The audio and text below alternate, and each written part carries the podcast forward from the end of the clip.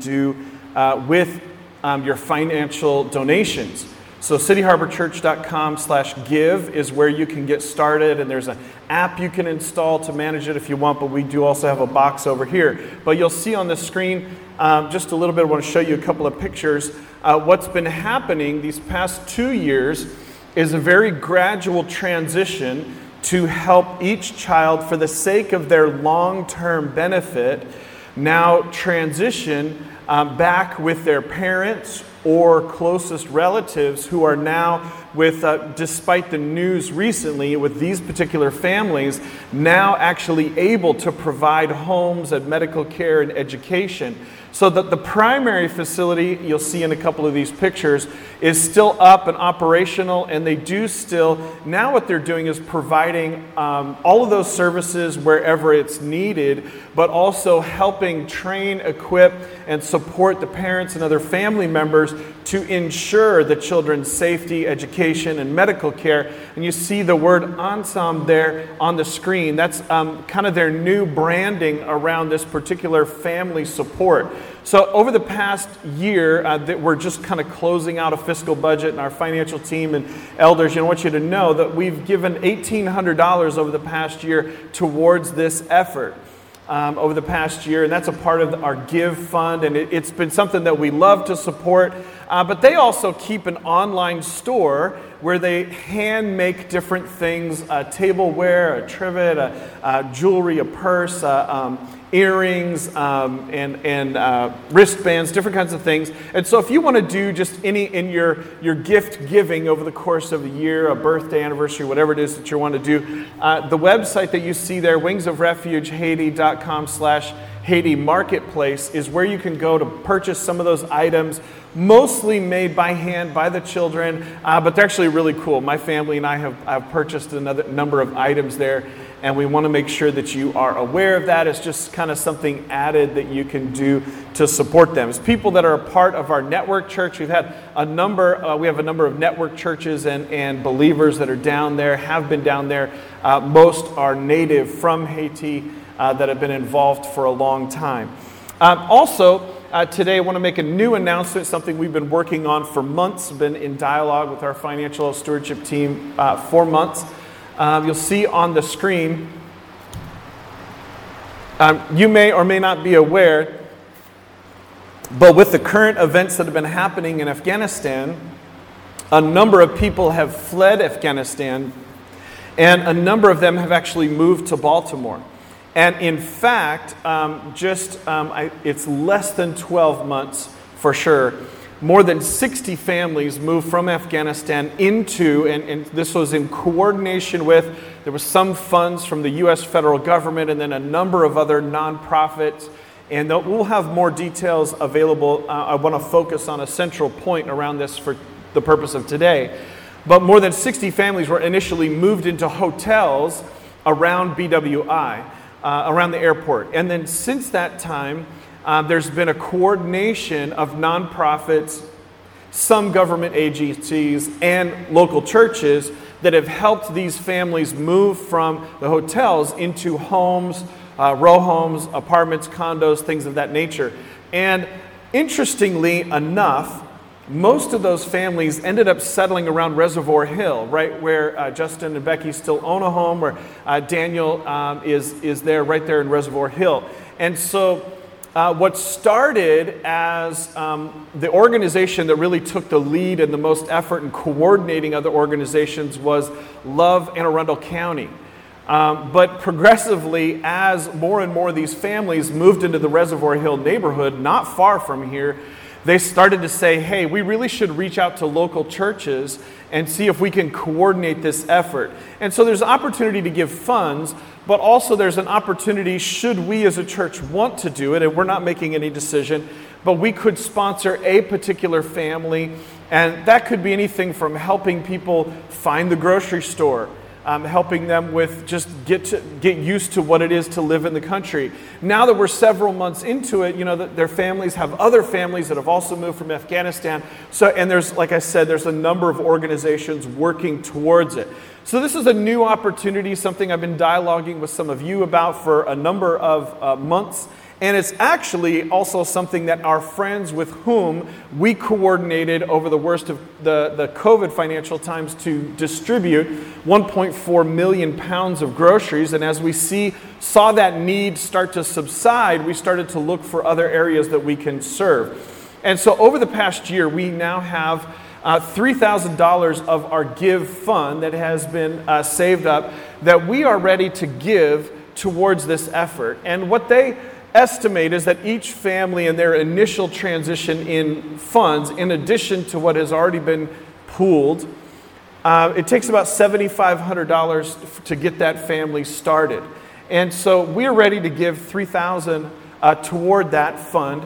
And the beauty of it is, is that it's all done with volunteers. So every penny goes to the family's needs. None of it goes to us. None of it goes to any of the other organizations. None of it goes to the government. every penny goes to the family in need.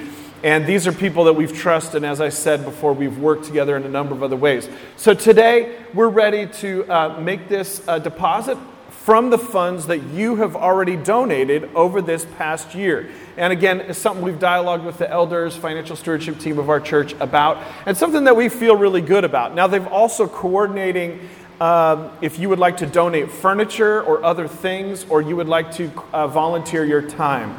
So, in the coming uh, week, I'm going to do my best to streamline an email with only the information that you really need about this. Uh, but it's something that we are really excited. It doesn't take away from our other charitable things that we do here in Baltimore City, uh, but it, it, it's something that is uh, really can make a difference. What do you guys think? You feel good about that? Great opportunity. We choose courageous generosity. That means we believe that God's already given us His best in Jesus Christ and His love. And so we can choose to live on less of our own time, energy, and money so that we can be generous to others, even when that takes courage. I appreciate you all so much. I'm so very glad to be a part of this church. Uh, last Sunday, I gave um, a handout um, out with uh, just some extra verses. And if you raise your hand, we'll be glad to give you one of those. Make sure that you have one if you had to miss last week and you were traveling. Uh, last week, um, got a couple hands there. We talked about the reality, the truth that God loves you. And we just recommended spending some time with these verses that went way beyond what we shared in the service last Sunday to taste and see, to, to take in this reality that God loves you. And I put out in the weekly email newsletter uh, this week that we'd have an opportunity. And so I'm wondering if any of you spent some time this week, like we re- recommended last Sunday, with these verses. I'd be curious to give you a chance right now to share what that was like for you and, and how it impacted you. Would anyone like to uh, volunteer?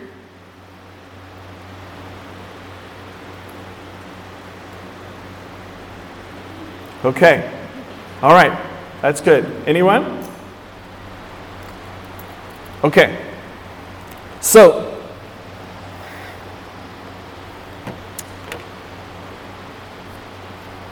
we come together this morning trying to take next steps in following Jesus. Trying to deepen our faith by being honest about our doubts and our questions. But the reality is, is that the basis for all of this is that God loves you. It's an essential truth. It's like you take the chocolate chips out of a chocolate chip cookie, it's no longer a chocolate chip cookie. Following Jesus, identifying as a Christian, if we're going to use that word, which was really a word of slander against the early Christians, it was a bad nickname. Following Jesus, identifying with faith, starts with God loves you. That's where it starts. And it can be easy for us to, yeah, I get it, I've heard it, I believe it. We check that box and move on. I don't need today's message. Pastor Ben, you're too simple. All right, well, since you're here, won't take too long, but let me, let me just, let's go into a, a few more scriptures. God loves you, and what we want to look at today is our response, and that is love God. But there's supposed to be love in the thing, there's supposed to be love in the relationship. Check this uh, Eugene Peterson paraphrase of 1 John chapter 4 verse 16. We know it so well. We've embraced it heart and soul. This love that comes from God. That's what we talked about last week. If you had to miss it, I, please go back and listen to that message. Look at those notes. Have you embraced it heart and soul? This love that comes to you from God. 1 John chapter 1 verse 19 again Eugene Peterson's words here. We are going to love. Love and be loved. Now we love. First, sorry, first we were loved. Now we love. He loved us first. In all the translations, you get that simple phrase God loved us first. you were born into this thing. You don't get a chance to love God before He loved you. He already loved you. God loves you. And I encourage you. Give some time and energy to soak that in, the reality of it, what it means to you. It starts there. And it's in the New Testament, the agape love word that we see is this idea of sincere high value on, high regard for, faithful, patient, kind love, gracious love, selfless love. Last Sunday, I introduced our new family pet, our dog Jaeger, a, a two year old German Shepherd rescue. And there's a, a word for worship in the scripture.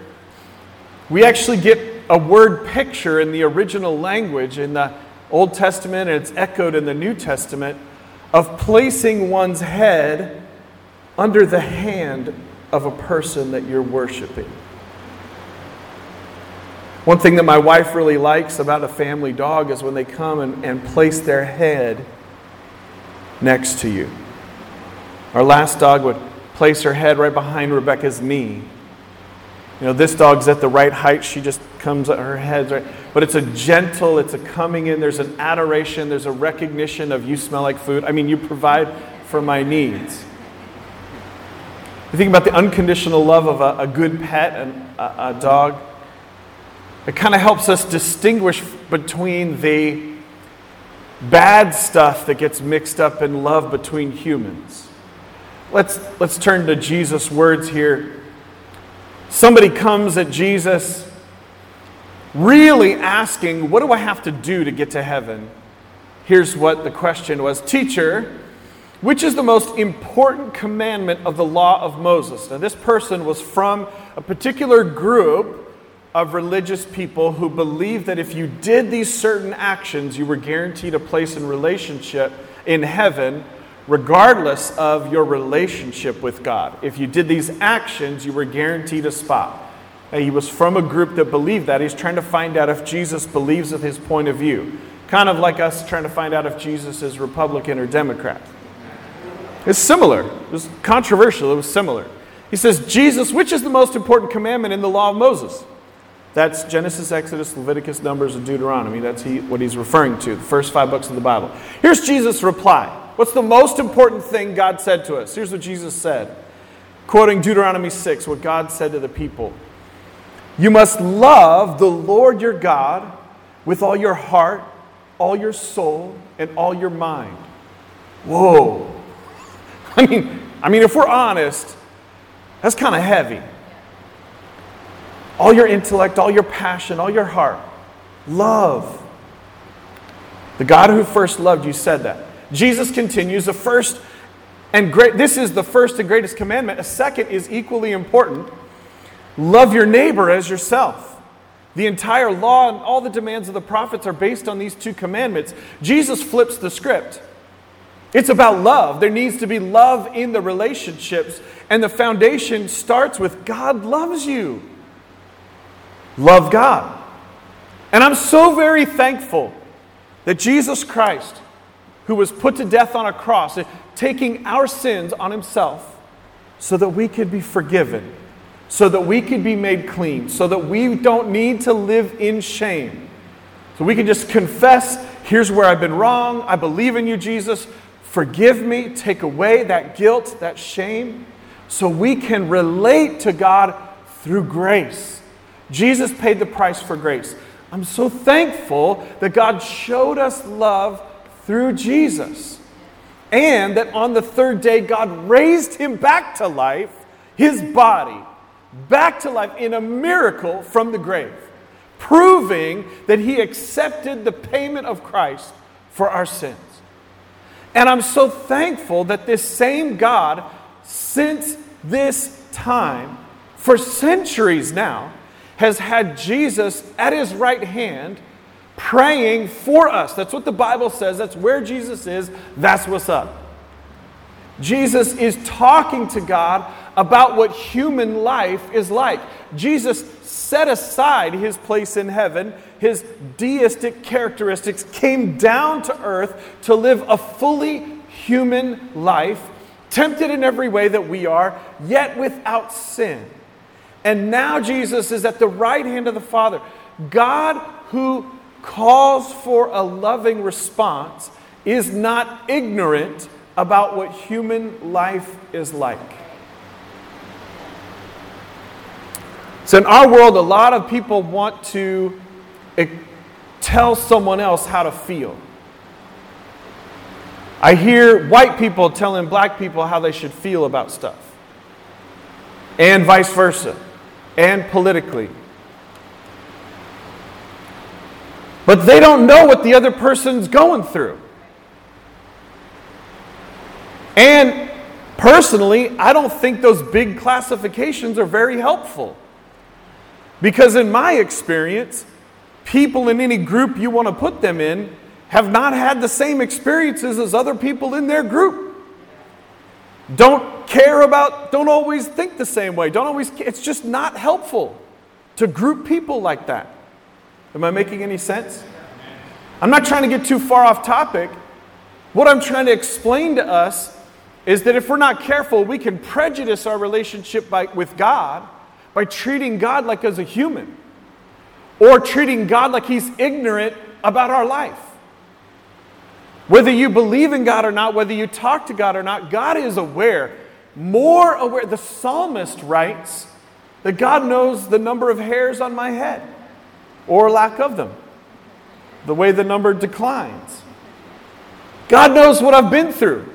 God was there. God is aware.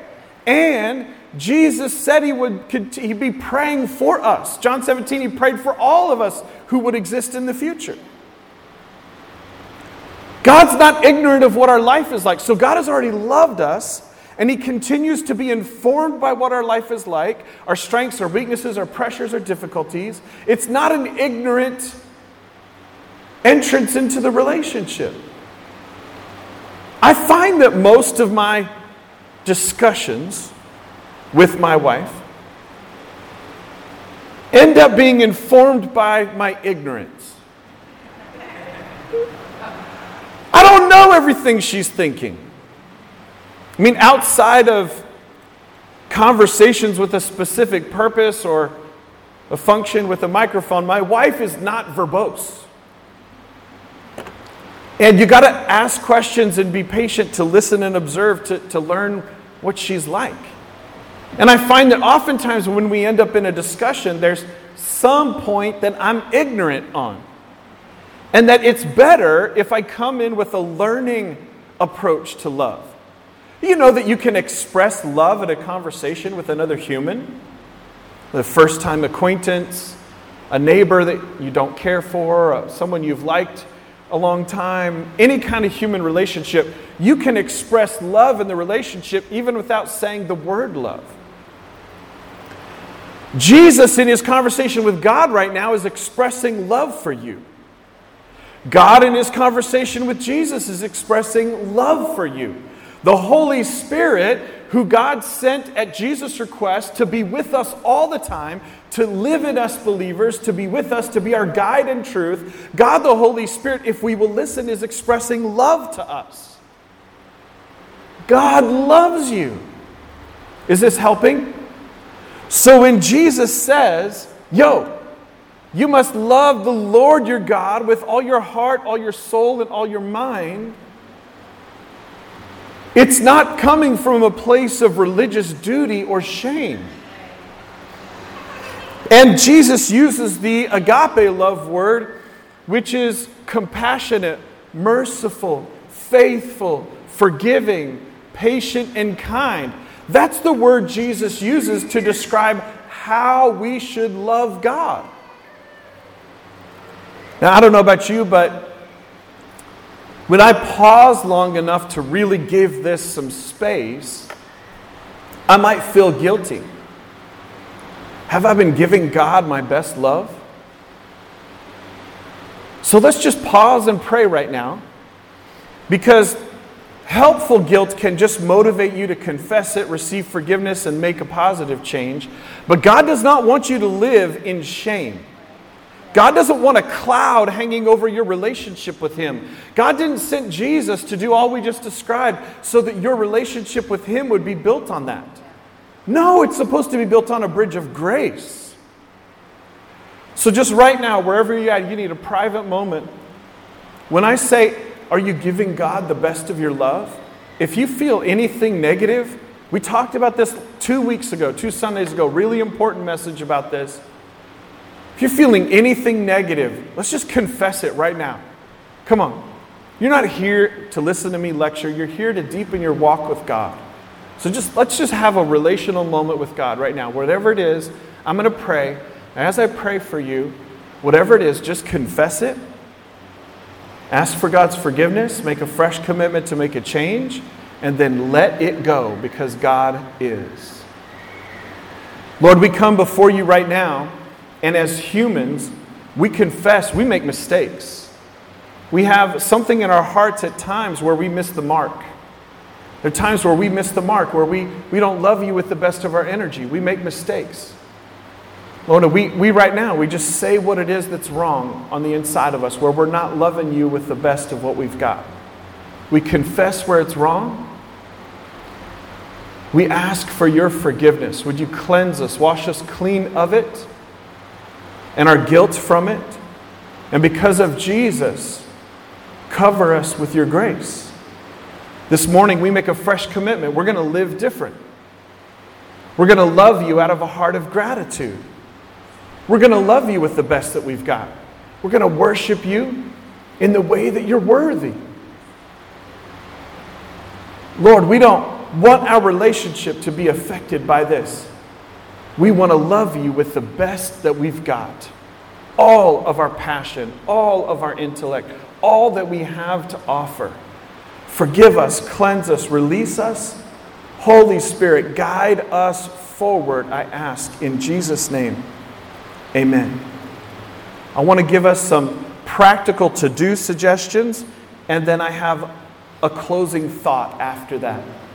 Because I want this to be helpful it's passionate, but I also want it to be helpful. So, what should we do in response to this?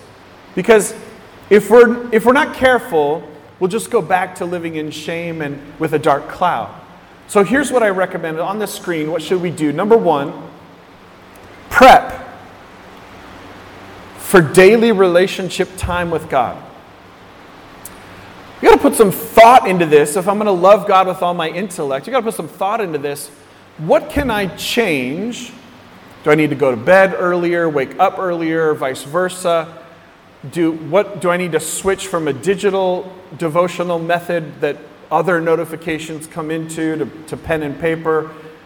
What do I need to do to eliminate distractions, to choose a time and place so that I could have a shot at actually loving God with the best of my energy? And that requires preparation that requires some thought. So, eliminate distractions. Think about when and how you're going to do that. I talked two weeks ago about relationship time with God. Are you giving time to just be in relationship with Him? Now, clearly, Jesus gave us the Lord's Prayer, which includes asking for forgiveness and includes asking God to meet our needs. But aside from that prayer, am I connecting relationally with God? Am I giving an opportunity where the best of my energy can be given in that moment? And that requires some preparation. It's practical. Don't let guilt, shame, like get back into this. Just take positive steps, right? Number two, uh, so that's eliminate distractions. Now, number two, what I have found, uh, many of you have heard me describe this, what I found to be really helpful at the beginning of the relational time is to thank God for salvation.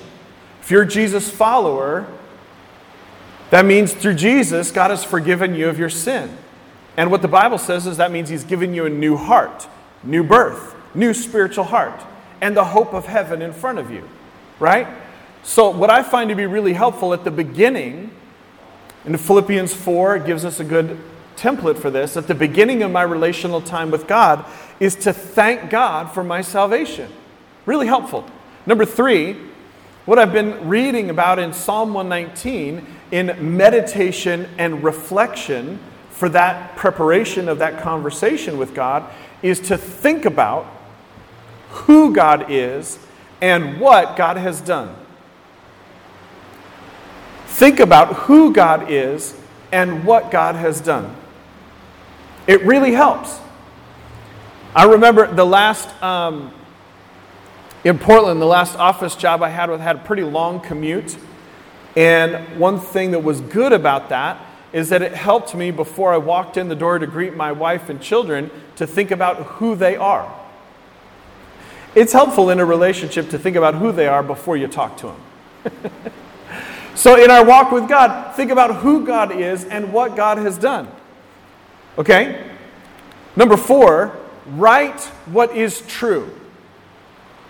If you've come to believe, and particularly scripture, it's really helpful that God gave us some this is what's real, this is absolute truth, this is what's real about God, this is what you can rely on.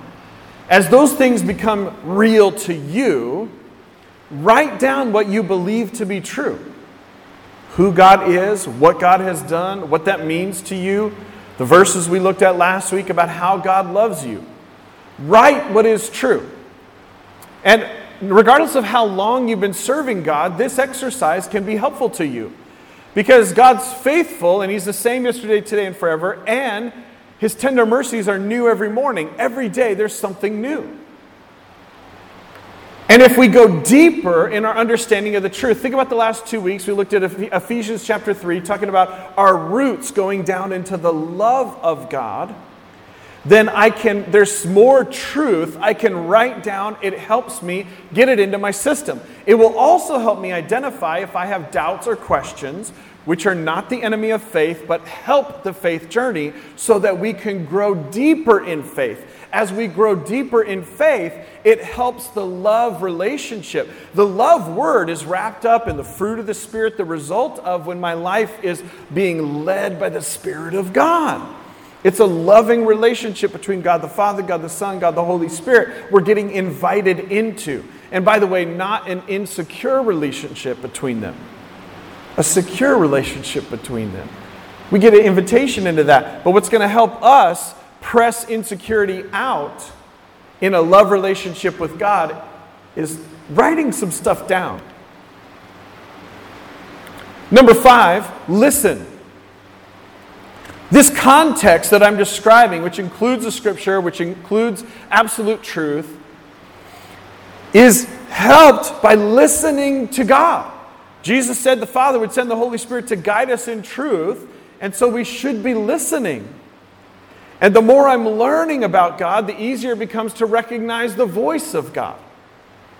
And the reality is, is that if my relationship with my wife was such that I was the only one who did the talking,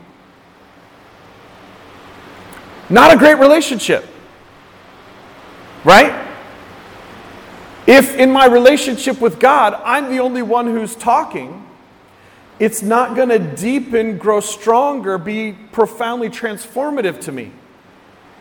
Now, it, Jesus often talked about mercy and truth, spirit and word, together. He talked about those things together. So the scripture and listening to the Spirit, we might lean towards one or the other, but we need them both. If all I do is think about God in my imagination, listen to God in my imagination, I might create a God from my imagination. I do need the scripture, I do need some help to make sure it's not all in my imagination. But we've got to be listening to God if we're going to love God in the same way it's true with anybody else. Okay? Number six, share the journey and ask questions. All of the New Testament, and I would argue all of the Old Testament, our instructions, our guidance are not for a solo relationship with God, but community relationship with God. Following Jesus, the discipleship word, all these other things, all of Ephesians is in the grammar of all y'all. It's clear if I pay attention to the vocabulary, the context, what's said in the scripture, that we are supposed to be doing this together. It's not about you hearing from me about my relationship with God. It's about us journeying together to learn together collaboratively. And so, even the phrase, speak the truth in love, is not a Christian airing of grievances. It's not Festivus. Speak the truth in love is talking about the positive truth. That, that's the logos word. Jesus is the logos, the living word. It's let's hey, let's talk in love with what we're learning about the truth. All the scripture promotes let's follow Jesus together, let's learn together. So, as you're on this journey, in this room, in our collective, find people that you can talk with about your journey and ask questions. Share what you're learning and ask questions. Okay? My last practical point this morning if it's not working, ask for help.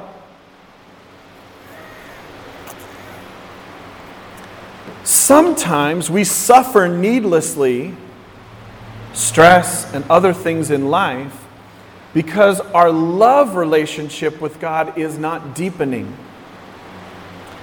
There's not a new excitement about it, if we're being honest. And sometimes it's because we avoid being honest when it's not working.